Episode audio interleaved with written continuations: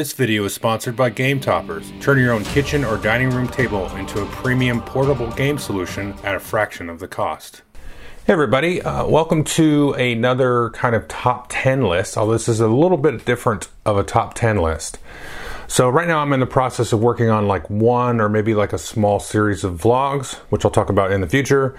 And I got kind of side railed into this sort of tangent, and you can see from the title, it's the top 10 emotional uh, games. So, what this list is, now this is not in any order. I actually boiled it down to 10 and then randomly shuffled the order just because. Uh, so, it's not like a 1 through 10 because with the topic that we're going to be talking about, how do you really have like a best of? So, what this is going to highlight is basically 10 games that sort of elicit uh, an emotion. Now, what I, what I mean by that, by an emotion, is I kind of ruled out things that were sentimental to me. So, like San Juan is super sentimental to me as a game. Caylus, uh, to a degree, is sentimental, and I always get kind of excited and happy when I'm playing that one. But I wanted something beyond that because if you know if you play a lot of games, then those are emotions that are just kind of kind of get carried with it, right? The excitement, the tension of who's going to win, or if you're playing a co-op, are we going to win as a group or lose as a group? So something beside like that sort of competitive tensions, uh, an emotion beyond that. And also, I kind of ruled out any sort of sort of game experiences where it was there's a certain sort of emotion or sentimentality or something based on the kind of group of people that we're playing because I think that's kind of its own thing. And I do think the games, you know, in isolation do get some credit for that, of course. Uh, but I wanted to try to boil down to 10 games, and I'll have a handful of honorable mentions after these 10. Um, but to me, these are pretty kind of distilled in, for the most part, kind of unique and discreet in the emotion that they convey. So it's like I said, it's not just going to be oh, it's exciting. You know, it's going to be some other kind of other emotional space that we live in. So let's jump into the list. So the first game on the list is Kingdom Death Monster. Uh, so this game, uh, the emotion that comes out of this game is probably best described as pure existential uh, dread. And uh, because if you're not familiar with the game, you basically are sort of uh, sort of birthed into this sort of hellscape that you're not really sure where you're at, and kind of trying to cobble together a civilization, so to speak, in this sort of weird nightmare dimension. And you have sort of dungeon crawl, sort of boss fights, and then that'll go back to kind of a civilization building, kind of bookkeeping session, which you see in a lot of these kind of typical dungeon crawl games or epic fantasy games, which are usually set in like a Tolkien esque sort of setting. But this one is like you start off like purely naked and you're like, you know, you're grabbing skeleton bones and all kinds of different stuff and having to make really tough choices throughout the course of sort of your civilization, your little village, so to speak, that you that you create. And a lot of the imagery and everything is just very dark. And so a, this is a very dark place of an emotion, and it's sort of just the absolute, the most bleakest sort of setting that you can get. And it's not just purely like a bunch of dark sort of you know whatever heavy metal art and all that stuff. It's it's more than that. It's the gameplay and all that stuff really sort of lends itself to that that idea where people are you're you know they're dying you're losing them left and right you're having to make tough choices about you know kind of sort of to like leave people behind in a sense in some ways so this game just really just permeates that whole emotion and to me i mean for my money the game delivers on that and puts you in that headspace. Now, whether or not you want to be in the headspace is one thing, um, but it is at least, I think, an interesting place to be. I don't own the game anymore or anything like that, but it's an interesting kind of space to explore just from a sort of objective setting to kind of step out and be like, wow, a game is totally doing, you know, what some of these uh, better horror movies and other sort of ideas in other media kind of convey here, and there's some kind of self-reflecting commentary buried in there somewhere. Oh, it's been a while since I played it, so I couldn't get to that. But as far as the pure emotional state of existential dread, Kingdom Death Monster really does it like no no other. Uh, so again, I don't know a lot of people that want to live in that world. So that's Kingdom Death Monster. Uh, the next one is probably the exact opposite, and this is Ready Set Bet. Now it's a little bit hypocritical because at the beginning in the intro I said, well, I'm trying to get away from just being exciting. But to me, this is maybe the most exciting game I've ever played in terms of a board game. Uh, because it's a horse race, and so you, in my opinion, you should hook up whatever app you've got to like a, a, large tablet or an iPad or to a TV screen if you can kind of project it with Apple Share or Chromecast or something like that, and then have the announcer kind of coming through the app, you know, and moving and sort of virtually rolling the dice and moving the horses along and all that stuff and calling out the race and it, it just injecting that excitement inflection into the game. And then everybody is always standing when we play this game. And we're placing bets on this sort of uh, board that looks like a craps table almost. And you're making different bets, and there's like different sort of uh, uh, prop bets and different little weird bets that you can make. And you're also betting on who's going to get first, second, or third. And then by the end of each game, it's just a pure shouting match. And it, there's no like anger in the shouting, it's all elation and joy and sort of faux anger, I guess you could say, or faux disappointment if your horses or your bets aren't working out. But it's super fun. Even if you crash and burn on the bets, it's still got this really just kinetic, vibrant, just you know, very shaking kind of energy that just vibrates everywhere. Um, yeah, and so this one just, if you had to distill down that excitement um, there's not. I can't think of any other game that really was like this. There's one that was uh, something Wall Street. It was originally a different game. I don't remember the originals, uh, but it was basically Wall Street, and you were basically shouting out bids and stuff, and it was just a complete free for all real time auction. And it was like you're on the Wall Street floor, and everybody's shouting for stock sales and stuff. So that one is pretty close to this one. Um, this one is like that. That one could be slightly frustrating in some senses, but you know, most for the most part, I really like that game. And this one though, it doesn't have really any of the frustration to go with it. Um, so ready, set, bet for that one. Now the next one here, a different take here. This is Ankh. This is uh, designed by Eric Lang, uh, released by Cool Mini or Not a couple years ago. This is like his third in the trilogy of you know Blood Rage, Rising Sun, then Ankh. He did Chaos in the Old World. So this big area control game. Now, the thing that's emotional about this is the whole like player elimination. So if you're not familiar, you play Ankh to a certain number of rounds, and then kind of the last two players that are kind of in last place, they will merge and they will fuse together and become one sort of entity on the game board and win or lose together. And so that's really cool from like an emotional sort of space because now it's like you against everybody else but you have a you have a partner, you have a buddy. So it's you two against the world in a way, and that is a cool sort of feeling that I've just not really seen in any other game. Now you can have like a one versus many game. You know, maybe I'm a dungeon master type of player, and I'm and I'm you know playing against the players. But that's almost like trying to set up a story element and narrative thing, like playing a sort of a light Dungeons and Dragons game. But this one it's very hard to sort of pinpoint this, but there is a, like a level of camaraderie there. And, you know, like I said, us against the world, which is really neat in that aspect. And uh, frankly, for me, it was what put Ankh above the other ones. It's just that unique experience that just does not, I've not seen that in any other game. Um, and I, I, can just keep saying the same thing over and over this, but that is such a unique experience. And I know a lot of people don't like it, and that's cool but I think that's it's just a fun place to be because you're still like competitive and you're still able to win the game or at least get close. I mean, it's definitely possible to win the game uh, as the uh, as, as sort of like the outcast at the beginning because you fuse and the way the turn structures kind of work and stuff will have something to do with that. But um, again, just a really really kind of one of a kind unique experience there with Ankh. Uh, the next one on the list here is Bomb Squad, and this one is also I've talked about tension in the introduction about who's going to win or are we going to win as a, as a co op. Now, Bomb Squad is a co op and it uses this real interesting mechanic, which was originally in a game called Hanabi, where you have cards that will like give you different actions, allow you to move this like little robotic bomb diffusing thing around the board and try to get to different hostages and defuse bombs and stuff. But you don't look at your cards, you face them outward. So you can see the faces of everybody else's cards you can't see your own, but when it comes to your turn, there's like little hints and stuff that you can get, but you obviously can't tell them exactly what the card is. And there's kind of an order to uh, the way the cards are in your hand that you can use as some kind of strategic way to influence people. But this is like high wire, like hair standing up on your arms kind of tension.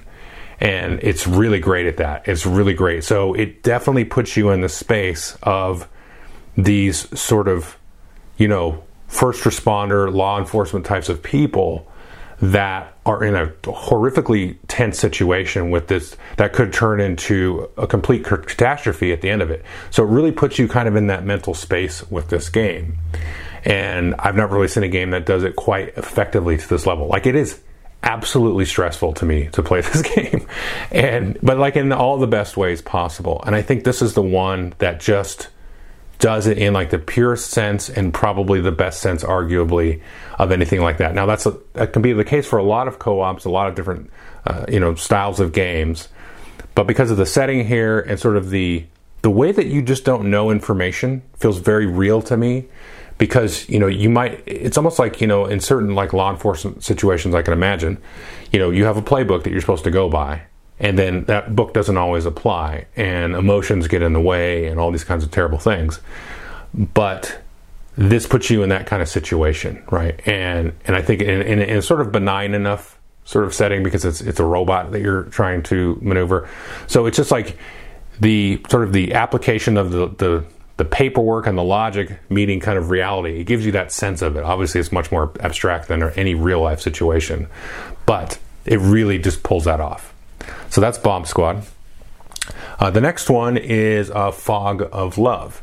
And this is a very interesting one as well because this is going to vary, I think, depending on a lot of, the players that play it. So it's a two player game, sort of designed for partners, you know, married couples, dating partners, however you want to look at it, or even people that aren't may- maybe romantically involved. You could still play it with somebody that you were had a platonic relationship with and I think that could be a lot of fun. I think uh, Shut Up and Sit Down.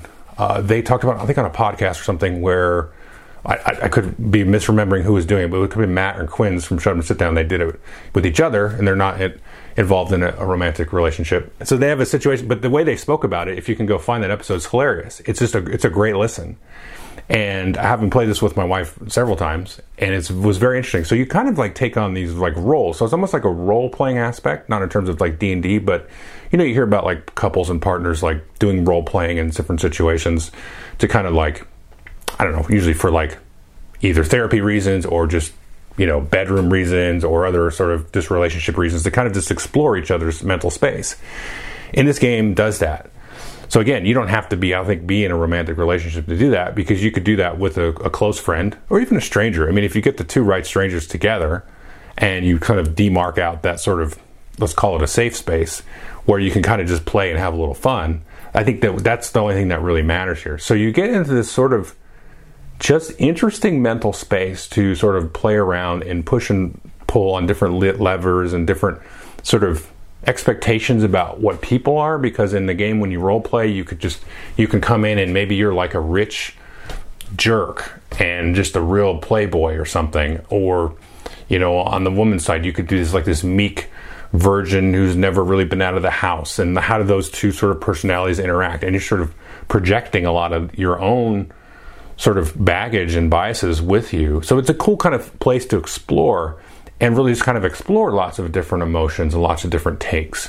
And again, I think the the the players involved, I think you can play it with four players or something. There's some expansion or variants or something too. But um, depending on who's in there, um, I think it could be very, very interesting, you know. And my hunch tells me it's better if you're kind of closer with somebody because then you can sort of play off each other and, and what you know about each other too, because that is a big part of it.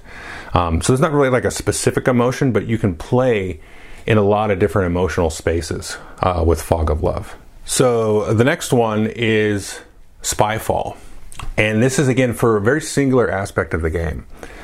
So Spyfall is kind of a thing where you're trying to put together whatever the clue is, sort of like um, Dixit or Codenames or um, So Clover, a lot of games like that, where there's a clue and you know somebody will know what it is and be the traitor, and you know, other people won't know what it is, and some other people will know what it is, but they don't want to be obvious that they know what it is because they're like the seer and werewolf, and you're doing it through different like sort of questions or card play or different things like that.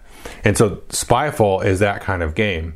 And there's something about Spyfall where you, if you are like the traitor, it just is absolutely terrifying to be the person that has to pretend like they don't know what's going on, but also you know deviate the group solution and the group think to the wrong answer. Uh, WereWords has the same thing. So in WereWords, you're like you get the word the, the app that you use gives you a word, and then you're throwing out 20 questions. Is it alive? Is it bigger than a house? Is it smaller than an iPhone? Blah blah blah blah all the way down. Um, and then you have like the werewolves and that trying to throw everybody off, and they uh, will know the word and throw it off and all this stuff. Um, that in the cases you've usually got a team of werewolves and stuff like that, so it's not as big a deal. And you're not forced in in WereWords to like put forth a hypothesis. You can just ask questions. Or in Spyfall, you have to be.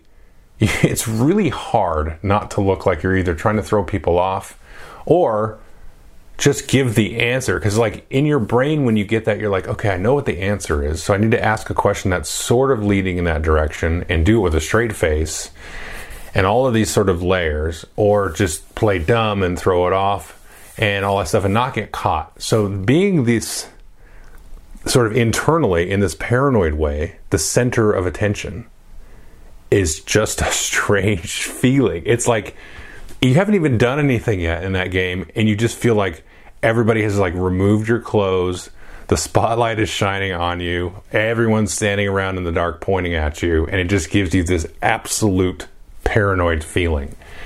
And it is like the and it's also it's like the worst kind of rush because it is a rush but it's like i don't want this. I don't want this rush right? And it's just it's just mind boggling so that is it's just got this very one of a kind experience. So that's spyfall uh, the next one is Freedom the Underground Railroad. And the trick with this one is there's some other like war games and other historical games that do similar stuff, but not quite to the degree uh, that Freedom does. Now, Freedom is a game about sort of freeing the slaves uh, from the South in the United States and trying to sort of escape them up through the Underground Railroad all the way up into the north, out into Canada for extra points, right? And then also trying to work this other kind of side game to get uh, abolition passed and then uh, move them away from slave catchers and all those kinds of different things. And the thing about this game is that is emotional. Not only, I mean, obviously in this case the setting and everything is, is horrific, and all that, all the baggage of all that stuff. You know, that's all there. But it, through the course of the game, there are many moments where you have to kind of sacrifice, um, in the terms of like the space on the board, where certain slaves are escaping and you've got to make the choice that we've got to escape and go up here because I can do these other actions and do these things. So you've got to leave some behind. And that's horrible. That's terrible.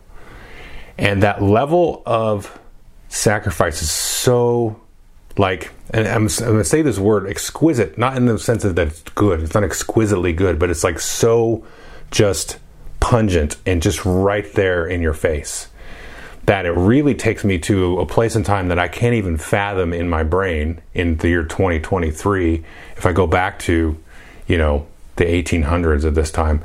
And having that real life sort of decision there is just absolutely it's horrific. It's horrific because it, your your ethos, your persona in the game is to trying to do the, the, good. You're trying to do the good. You know, you're trying to get rid of this terrible law and also physically, in a sense, you know, help real people escape. And then, so, but the game really puts it in the place of, yeah, there would have been like horrific choices to make. So again, the idea of sacrifice in that sense, like it doesn't, this still has not left me. I mean, it's been probably eight years since I played this game and uh, you know I don't have it anymore. It, it, it's it's technically one of my favorite games of all time, but it's like something I don't want to like go like oh let's do this. This will be fun, you know. But it is an experience that like is will never have left me, never leave me. Um, and so that, that just has left that lasting impression on me. So that's again the, the key there is that that feeling of sacrifice. And I don't know if sacrifice is an emotion, but it does have an emotional you know component to it. I'm sure there's some fancy Latin word that would probably get at what I'm talking talking about there. But that's Freedom Underground Railroad. Um, next one, completely other side of the spectrum here, is Exploding Kittens. Now, Exploding Kittens is a very silly game where you have these different cards and you have cards that will you'll draw it, and if you draw an exploding kitten, then boom, you're out of the game and you're eliminated. And the game goes pretty quick. Uh, a lot of people have heard about this game. It was a huge Kickstarter. And you can get other cards that will diffuse the exploding kittens. And then the, here's the trick though: is when you get that, everybody starts with one diffuse card that you can use. You get the exploding kitten, and then you stick it somewhere back in the deck. So you kind of do that under the table, out of sight. So you can just put it right back on top and give the, and then you pass the deck to the next player. You can stick it on the bottom, you can stick it in the middle, you can kind of pretend like you're shuffling it around and you know nobody knows really where you're sticking it. And so that is neat because it has this surprise element. So Bomb Squad was absolutely like almost like a dreadful level of tension. This is just a comical level of silly surprise and there's a neat sort of like contract doesn't seem like the right word, but it's almost like a weird contract between the player that's you know hiding the bomb, hiding the exploding kitten, and then the next player that's going to receive it. So there's this cool like interplay there that gets derived out of that where you can just talk a bunch of nonsense and all those kind of things like that. So cockroach poker is another one that does a really good job of this where you sort of lie about what the card is that you just had.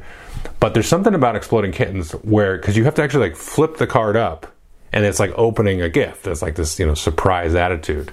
And so it's like a gag gift. You're giving somebody a gag gift or not. You know, you're tricking them. There's actually nothing there. You put it on the bottom or you put it in the middle of the deck.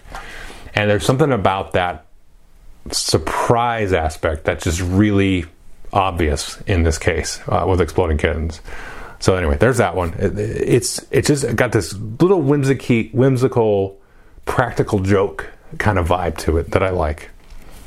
Uh, so the next one, we got two more, uh, is Dead of Winter, The Long Night. And this really kind of sits right alongside um, Freedom Underground Railroad, obviously in a totally fantastical setting of Dead of Winter. And to me, it really gets elevated with the.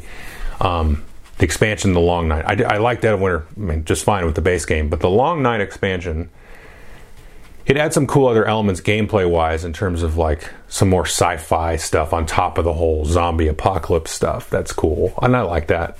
And it makes the game playable as as a co-op, a pure co-op, which the original I didn't really like unless you played with the traitor.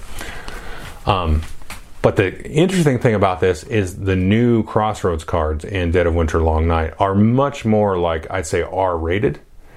And so in the context of this sort of fantasy sci-fi zombie game, you have some very raw, real um, crossroad cards to deal with, and I, I, wanted to leave this one in here along with Freedom because Freedom is definitely more grounded and um, I don't know. It just lives in a different con- kind of contemplative space, whereas Dead of Winter, because it's fake you're in this fake world and you're just uh, for me when i'm playing it i'm playing like in a real gaming sense of resource management you know trying to manage like all the barricades that you're building how, how i'm trying to be efficient with my actions so i'm looking at it in a real sort of gamer sort of way with that. And then all comes along here this very dark scene of a choice again of having to maybe like abandon somebody again like in in freedom or in uh, kingdom death.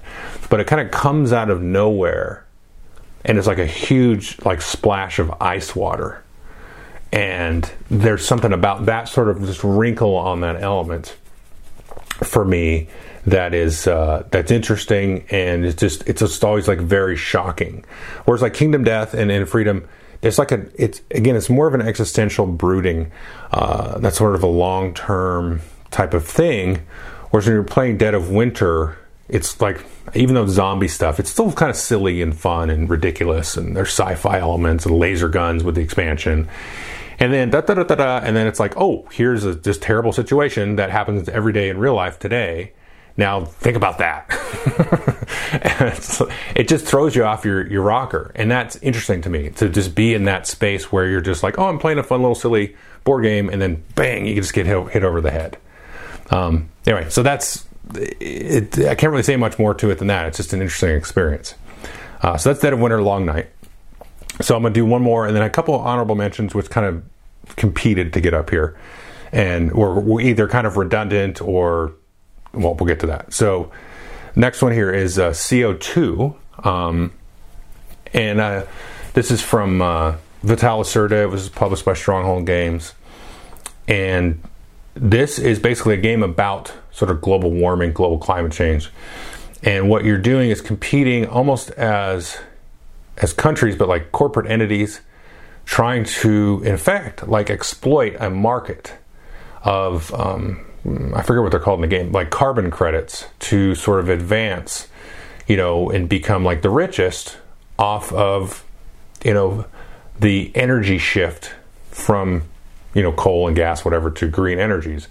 So you're trying to win that game because it's kind of a semi co op. Now, if everybody's just like out to just bilk everything and just, you know, doesn't care about the, uh, you know the rising gases and all the different levels and the heat level and stuff, then everybody will lose. But if you can kind of get that under control, it's better to kind of come out on top of that. So there's a real interesting sort of tension there, and this kind of happens with a lot of semi co-ops. Uh, very few of them work. Um, and Dead of Winter, I mentioned just a second ago, is kind of a semi co-op, but it's more of like a traitor game. This is a full semi co-op. There's no like traitor. Nobody's like the bad guy that's trying to throw things off.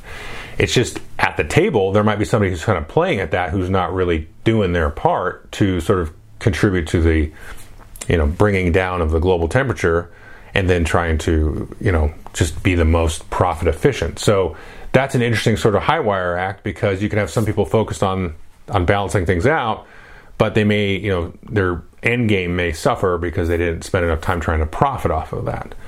Um, and I just find that you're like, what emotion is this? Well, I see this a lot in the world, and I see it in myself sometimes where you look at situations and you're like, how do I benefit off of that? And that's a tendency I just don't like. Um, it makes me want to like shut down, like just in general, um, because it's it's like a it's like something I feel like I have to fight, and I think other people would probably acknowledge this that they sometimes have to fight, and you have to sort of maybe train yourself not to give in to that sort of selfishness of it. Um, but in a certain degree, like there is a certain amount of selfishness that is good because you want to take care of yourself, and um, but there's also like sort of the larger good because if you don't take care of the larger good, then there won't be any good for you to go and visit because if you're only taking care of yourself and everything else falls apart, you know, there's like a balancing act, right, to all that thing. And the game really exquisitely does that because to me the game's very abstract. I mean, we're not talking about like real science, you know, baked baked into the game, but it is something that is talked about today. It's, it's still a present thing. This game came out wow, like 10 years ago. And this topic has been kicked around for at least, you know, 30, 40 years really with, you know, renewed vigor on people that disbelieve it or whatever. You know, I mean, the whole thing. And being in that space as somebody who is trying to, if you just remove yourself from the argument side of it, and you put yourself in a space of, okay, I've, I've acknowledged it now in, in, in the scope of the game. You've acknowledged the problem, you've acknowledged what to do, and then you're like, well, how much do I have to really contribute to fixing this? Right? And that just kind of goes for everything. You know, it doesn't have to be this sort of hot button topic necessarily, but that's an interesting sort of space to be in. And you put yourself in that kind of situation where, you know, like, how much do you really want to contribute to to things? And in a uh, and the other part is it's also very an abstract sense because if it was like a real situation, so there's like the let's say you're walking down the street this is kind of a general thought problem you're walking down the street and you see there's a child drowning in a pond or something and you're like oh i just bought these new shoes for $250 I don't want to run into the pond to rescue the child. Well, you you're a jerk. you know what I mean? But it, it's so that I mean that's just a thought exercise. It's not a real thing. Um, and you kind of explode explode that out to sort of a massive scale. It is a, it's a weird it's a weird emotional space to be in, and so that's why this is on that list because it's it's it's a hard one. It's a hard one to really sort of pinned down about what do I do, what do I do, and this abstracts it enough that you don't have to get mired in like very specific things. You're like, oh, well, wind is not as good as solar, and wind, you know, kills birds, and you know, fracking does this to the water, but fracking is cleaner this way. You don't have to get into like the details of that kind of stuff because it abstracts it all, but it just puts you kind of in that pure sense of, you know, how selfish am I going to be today? And so I like that. I like that space that it puts you in. It's, it's interesting to be in that space. Okay, so that's the 10. Again, not a top 10 or anything, not, there's no order. So a couple others. I'm just going to rapid fire. Pandemic Legacy Season 2. I wanted to put this one on the list. Honestly, this one should be on the list, but I cannot spot, speak about it unless I talk spoilers. So the very end of that game is just I can't I can't speak about the emotion unless I spoil it. So I'm not going to do that. I'm not even going to just put you know red flags or anything. But the end of that game is just so uniquely like, um, let's say it's uniquely Keanu Reeves moment. That's all I'm going to say. it just has this really cool moment that is just interesting. So, Pandemic Legacy season two, uh, more so than season one. I haven't played season zero yet. I've got it sitting over there. It's been it's been dogging me for like two years. So the next one we'll talk about is Rear Window. This one is also tricky because the emotional part of it was nebulous. I talked about it a lot last year about how being like a storyteller and trying to lie, trying to get people over over the board on certain ideas and not others because it's based on the movie. Uh, if you want to more detail on it, go watch my review or my top list from last year. I think it was my number five. Um, I don't want to repeat myself too much here, but I. I couldn't really pin it on like some kind of emotion. Like, because even CO2 was a little bit nebulous in terms of an emotion, right? But it's an it's an emotional space to be in that kind of decision making. And with Rear Window, it was it's even more removed. Like there's an emotional component to it, but it's just so like hard to describe. Um, so there's that one. But good, it like just pushes lots of weird buttons. You know what I mean? So Phantom Leader, kind of too much like uh, Freedom Underground Railroad or um, lots of other war games have this kind of thing. Phantom Leader also that kind of thing of sacrifice because you're managing your sort of fleet of pilots during the Vietnam War. They're getting shot down. You're have maintaining their morale and their spirits, and they're kind of trying to level up. So it feels like this team of people that is your team and all that stuff. Um, and uh, it's just a it's, it's, a terrible situation because there's like a, a whole aspect of the perception of the war at home and you know, how, how really justified is this war and that whole thing kind of comes into play and all that stuff. But I thought Freedom kind of did, you know, kind of that same idea a little bit more elegantly, I think, than Phantom Leader does. And a lot of war games have this sort of element to it when you really sit down and think about it and think about the impact and the costs and the consequences of some of the decisions that you're making. So Phantom Leader specifically has a little bit more elements to that, but generally not all war games, but a lot of the war games and stuff uh, kind of have those elements. And the last two kind of go hand in hand. And again, this is uh, almost two things that I wanted to say, which the main list are not. So this is Descent: Legends of the Dark, the third edition of Descent, and then Oathsworn. So these to me are really good narrative stories that have their own plot and arc and everything. They're not procedurally generated narrative adventures like a Frostgrave or Eldritch Horror, uh, which is another one I kind of thought about. But I'm like, oh, it's just, it's kind of just procedurally narrative. And is that really an emotional state? And the same with these, these, these aren't procedurally narrated, they're very on rails plots, Oathsworn and Descent, Legends of the Dark. But they each have had, you know, very kind of emotionally impactful moments in the story um, of the game. And so that's a kind of interesting part. So, you know, we started with Kingdom Death. And a lot of that is mostly to do with the settings. Now, a lot of it is in the mechanics of, of that game. Those get a lot of credit. And even in Descent and Oathsworn, the mechanics do, I think, and get some credit. That's why I wanted to have an honorable mention. But the driver is really kind of the story part of it, not so much the mechanics in these two. Although, again, I can argue kind of both sides of that coin with those two games because some of the mechanics are just outright, outright like I don't know. Maybe, maybe this is why they're all mentions to me. They're surprisingly evocative of just funny incidents or just awe-inspiring sort of heroic things that happen. You know, and the mechanics do drive that, but it's a little bit more on the story side. So really, all these honorable mentions you can kind of throw on the list. It's just a little bit harder to kind of pin down to that exact sort of emotional state.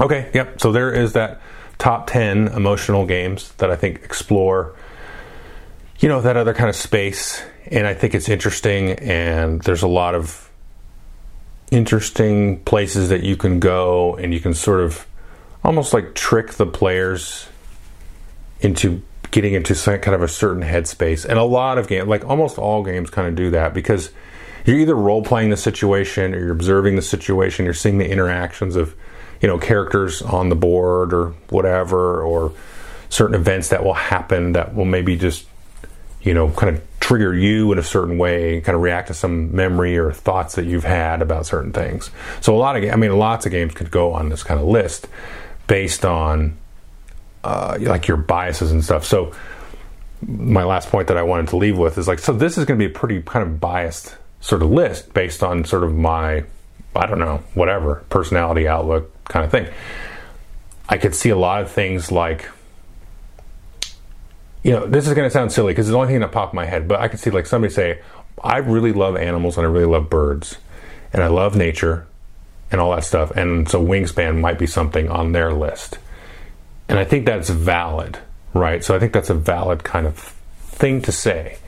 Um, so this is kind of just a conversational kind of thing, and I wanted to just kind of leave with that point. Was I'm curious about what some of your games that have emotionally done something to you. You know what I mean? and yeah, but so I wanted, I wanted, I wanted to leave that thing about Wingspan because I'm like, well, that makes sense. You know, to me, I like birds. We feed the birds back here in in my backyard, and I, I love to look at them and see them eating and kind of doing their thing in the day and just kind of realizing that you know like you share the universe with them you know and that sounds like very hippie but it's a nice meditative sort of space to be in right when you see that kind of thing and that, that's an there's an emotional quality there right um, i don't know what that is like again there's probably some weird latin word like some appreciation for life type of thing right not just other life, but just there is life, right? So there, that's an emotional state. So if somebody came along and told me, "Oh, wingspan," because I happen to just really love birds, I love being being out in the wild with birds, that is cool. So yeah, I mean that that makes sense. Um, anyway, just kind of a this is a, pla- a, place to kind of leave the conversation. But I'd be curious to know what other people think about this kind of stuff. So anyway, thank you.